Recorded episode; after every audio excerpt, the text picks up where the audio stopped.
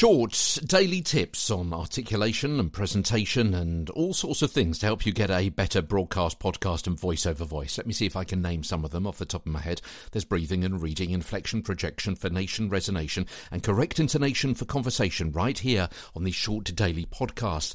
Today, how your schedule affects your video call voice. Yeah, we're talking about video calls at the moment, things like your Skype and your FaceTime and your Zoom and your webinars, your web chats for work and for hobby, family, and friends friends.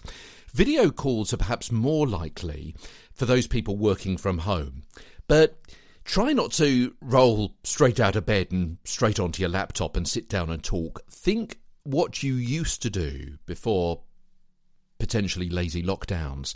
Busily getting ready, moving around up and down the stairs, twisting into the car seat or running for the bus, chatting along with other people to the kids, the person on the bus, talking back at the, the radio shock jock, thanking someone in a shop, greeting a colleague when you arrived.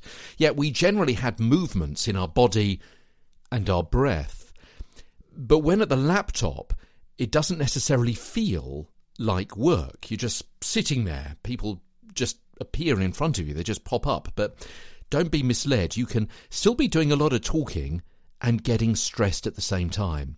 So start your working from home day with some muscle and vocal exercises and take a 10 minute break every hour or have meetings of 45 minutes with the break in between.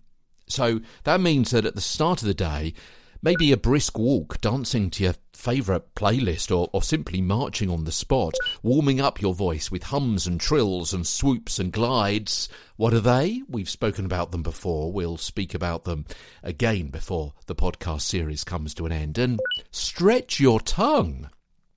Yeah, do some warm up exercises for your muscles internally with your arms and your legs and your spine and your shoulders, but also, also your vocal muscles as well. They need to be warmed up too. And then in between calls, things like, well, not doing anything. Say nothing. Rest, relax your throat muscles to reduce vocal cord swelling. Reduce neck pain and muscle tension in your back and your shoulders after sitting still for so long. Move around.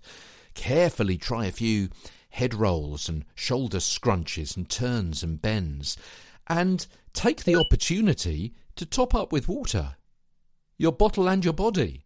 After all, you should always be sipping to keep your folds hydrated and healthy. Some tips for working from home and appearing on video call messages on Get a Better Broadcast podcast and voice over voice. Tomorrow, we're going to be talking about Zoom dysmorphia as Get a Better Broadcast podcast and voice over voice continues. What is Zoom dysmorphia? We'll hear about that tomorrow. From London, I'm Peter Stewart.